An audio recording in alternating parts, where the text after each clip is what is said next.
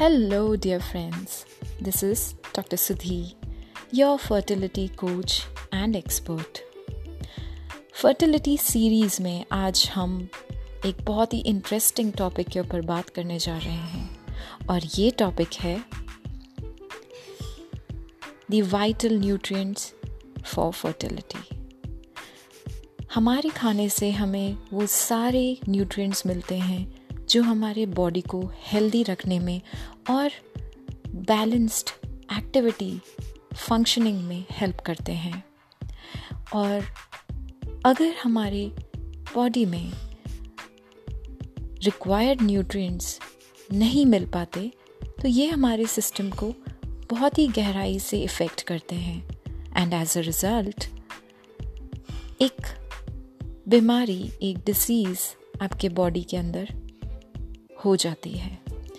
Never happens overnight until unless it's an infection शरीर में होने वाली डेफिशिएंसी की वजह से, कमी की वजह से न्यूट्रिशनल डेफिशिएंसी की वजह से जो दिक्कतें होती हैं, जो प्रॉब्लम्स होती हैं, जो सिम्टम्स होते हैं, वो ग्रेजुअली डेवलप होते हैं। सेलुलर लेवल पर इनका बहुत ही डीप इम्पैक्ट होता है। आपकी सेल्स डैमेज होकर आपके टिश्यूज़ को माल फंक्शनल और ऑर्गन्स को डिस्टर्ब कर सकती हैं और कर सकती हैं।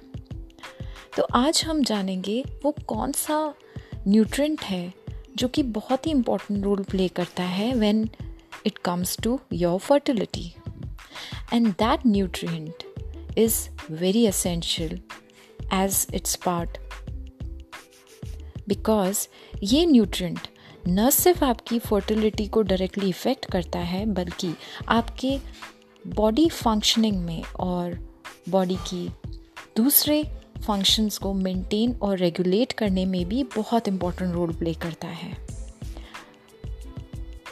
And this nutrient is zinc yes zinc एक ऐसा न्यूट्रिएंट है जिसकी कमी से आपके शरीर में क्रोमोसोमल डेफिशिएंसी या जेनेटिक मटेरियल जेनेटिक सिंथेसिस के ऊपर गहरा असर पड़ सकता है और जिसकी वजह से आपके पूरे सिस्टम आपके पूरे बॉडी की केमिस्ट्री इफ़ेक्ट होती है और चेंज हो सकती है। जिंक की कमी से मिसकैरेजेस के रिस्क बढ़ जाते हैं। जिंक हमारी बॉडी के हर एक सेल में मौजूद होता है, लेकिन सबसे इंपॉर्टेंट चीज़ समझने वाली ये है कि जिंक हमारी बॉडी में स्टोर नहीं हो सकता।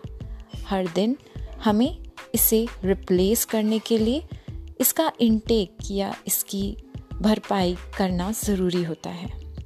जिंक वूंड हीलिंग या चोट के हीलिंग में सही होने में मुरम्मत में बहुत इम्पोर्टेंट रोल प्ले करता है। जिंक की कमी से शरीर के अंदर होने वाली टूट फूट या हीलिंग स्लो डाउन हो सकती है।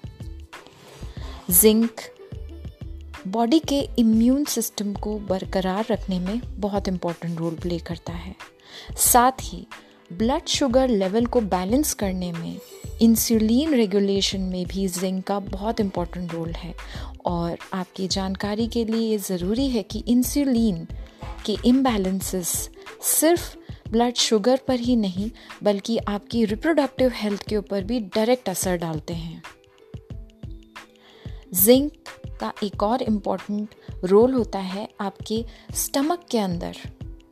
उन एसिड्स को बनाना जो कि खाने को पचाने में मदद करती है, और जिंक की कमी हो जाने से आपका खाने का ब्रेक डाउन जो कि स्टमक करता है थ्रू द हाइड्रोक्लोराइड एसिड वो डिस्टर्ब होता है, जिसकी वजह से अगेन जो आप खाना खा रहे हैं, उसका पूरा पोषण आप नहीं ले पाते। वुमेन बॉडी में जिंक का बहुत इम्पोर्टेंट रोल है, क्योंकि जिंक रिप्रोडक्टिव हॉर्मोन्स जैसे कि ईस्ट्रोजन और प्रोजेस्ट्रॉन को यूटिलाइज करने में बहुत इम्पोर्टेंट रोल प्ले करता है। और जिंक की कमी से विमेन बॉडी या फीमेल बॉडी प्रॉपर तरीके से हार्मोन्स को oestrogen progesterone follicular stimulating hormone या दूसरे रिप्रोडक्टिव हार्मोन्स की सही फंक्शनिंग नहीं कर पाती। इसीलिए जिंक बहुत ही इम्पोर्टेंट रोल प्ले करता है फर्टिलिटी में। क्योंकि अगर जिंक की कमी हो जाए किसी फीमेल बॉडी में तो हार्मोन के इम्बैलेंस की वजह से उसका मेंस्ट्रुअल साइकिल पूरी तरह से डिस्टर्ब हो सकता है। साथ ही जिंक ओवेरियन डेवलपमेंट या अंडाशय के प्रॉपर फंक्शनिंग में बहुत इंपॉर्टेंट रोल प्ले करता है। जिन महिलाओं को, जिन फीमेल्स को जिंक की कमी होती है, ऐसी महिलाओं में PCOD polycystic ovarian disease polycystic ovarian syndrome जैसी प्रॉब्लम्स देखी जाती है।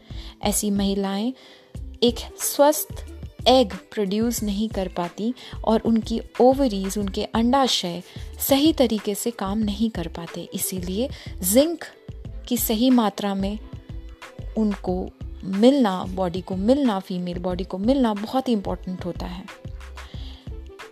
बहुत ही इम्पोर्टेंट होता है शरीर के अंदर प्रोटीन मेटाबॉलिज्म क्योंकि प्रोटीन हमारे शरीर में बनाने का काम करता है। ग्रोथ एंड रिपेयर में प्रोटीन का बहुत इंपॉर्टेंट रोल होता है और जिंक की डेफिशिएंसी प्रोटीन मेटाबॉलिज्म को रिड्यूस कर सकती है, जिसकी वजह से एग की क्वालिटी या ओवरीज जो एग बना रही हैं, उसकी क्वालिटी पर सीधा असर पड़ता है। यानी आप ये सोचिए कि जब एक बीज कमज़ोर हो जाता है तो उसके अंदर जो फल निकलने की गुंजाइश है या एक स्वस्थ पेड़ के खड़े होने की गुंजाइश है, वो कम हो जाती है। साथ ही प्रोटीन, मेटाबॉलिज्म, स्पर्म काउंट के ऊपर भी बहुत डायरेक्ट असर डालता है। इसीलिए मेल्स के अंदर जिंक की कमी, स्पर्म की क्वालिटी और काउंट के ऊपर सीधा असर डालती है और इसे रिड्यूस कर सकती है अगर डेफिशिएंसी बढ़ जाए तो। आइए अब हम ये देखते हैं कि जिंक क्यों कम हो जाता है या व्हाट आर दी कॉजेज वो कौन से कारण हैं जो जिंक की कमी पैदा करते हैं? अगर बाहरी तौर पे देखा जाए तो आज जिस तरह के क्या हमारा एनवायरनमेंट है, जिस तरह से इंडस्ट्रियलाइजेशन हुआ है, जिस तरह से पोल्यूशन बढ़ रहा है, जिस तरह से सॉइल की क्वालिटी कमज़ोर हो रही है, ये एक बहुत बड़ा कारण है कि ज़मीन से मिलने वाले मिनरल्स कम होते चले जा रहे हैं और इस वजह से एक पूरी फ़ूड साइकिल के ऊपर असर आ रहा है और न्यूट्रिशनल डेफिशिएंसीज बहुत ही तेज़ी से बढ़ रही हैं। सॉइल का डिप्लीशन एक बड़ा कारण है जिंक की कमी होने में। फ़ूड प्रोसेसिंग हमारे खाने की जो प्रोसेसिंग हो रही है, दालें जब प्रोसेस हो रही हैं, सब्ज़ियाँ जिनमें बहुत ज़्यादा पेस्टिसाइड यूज़ हो रहा है, बहुत ज़्यादा प्रोसेस्ड फ़ूड हम कंज्यूम कर रहे हैं, ये भी एक बहुत बड़ा कारण है जिंक की कमी होने का। बहुत ज़्यादा ओवर कुक किया हुआ खाना भी जिंक को ख़त्म कर देता है। खाने के अंदर से, सब्जियों के अंदर से जिंक को हटा देता है अगर खाना बहुत ज़्यादा ओवर कुक किया जाए। इसके अलावा, अगर आपकी लाइफस्टाइल बहुत ही हेक्टिक और स्ट्रेसफुल है तो ये भी आपकी बॉडी के अंदर जिंक डेफिशिएंसी क्रिएट करता है। और सबसे इंपॉर्टेंट बात जो हमें ध्यान रखनी चाहिए, वो ये है कि जिंक हमारा शरीर स्टोर नहीं कर सकता और ये हमें बाहरी तौर पर लेना बहुत ही ज़्यादा ज़रूरी है। Now let's have a look कि वो कौन से फ़ूड सोर्सेज हैं जिनसे कि आप अपना जिंक को रिस्टोर कर सकते हैं। ज़्यादातर नॉनवेज डाइट में जिंक की क्वांटिटी अच्छी देखी जाती है, जैसे एग उन ग्रेजिंग हैंड्स का जो इजीली ग्रेज करती हैं ग्राउंड पर। बीफ पोल्ट्री ये ऐसे सोर्सेस हैं जहाँ पर आपको जिंक अच्छी मात्रा में, अच्छी क्वांटिटी में मिल जाता है। Poultry food, beef, egg, meat. इसके अलावा अगर हम वेजिटेरियन डाइट में देखें तो होल ग्रेन्स या खड़े अनाज whole dairy fat that means दूध और दही, दूध से बने हुए प्रोडक्ट्स ये एक अच्छा सोर्स माने जाते हैं जिंक का। साथ ही सनफ्लावर सीड या सूरजमुखी के बीज और कद्दू के बीज मैपल सिरप ये कुछ ऐसे सोर्सेज हैं जिनसे जिंक हमें सही मात्रा में मिल जाता है।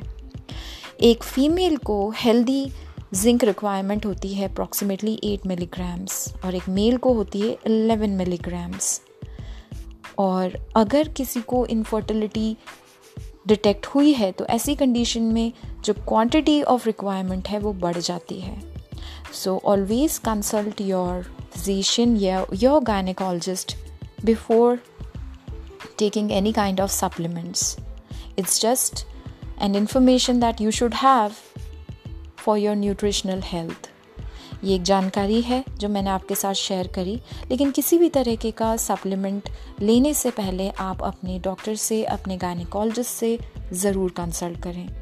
So this was me doctor Sudhi your powerful femininity expert your fertility coach take care I love you all bye bye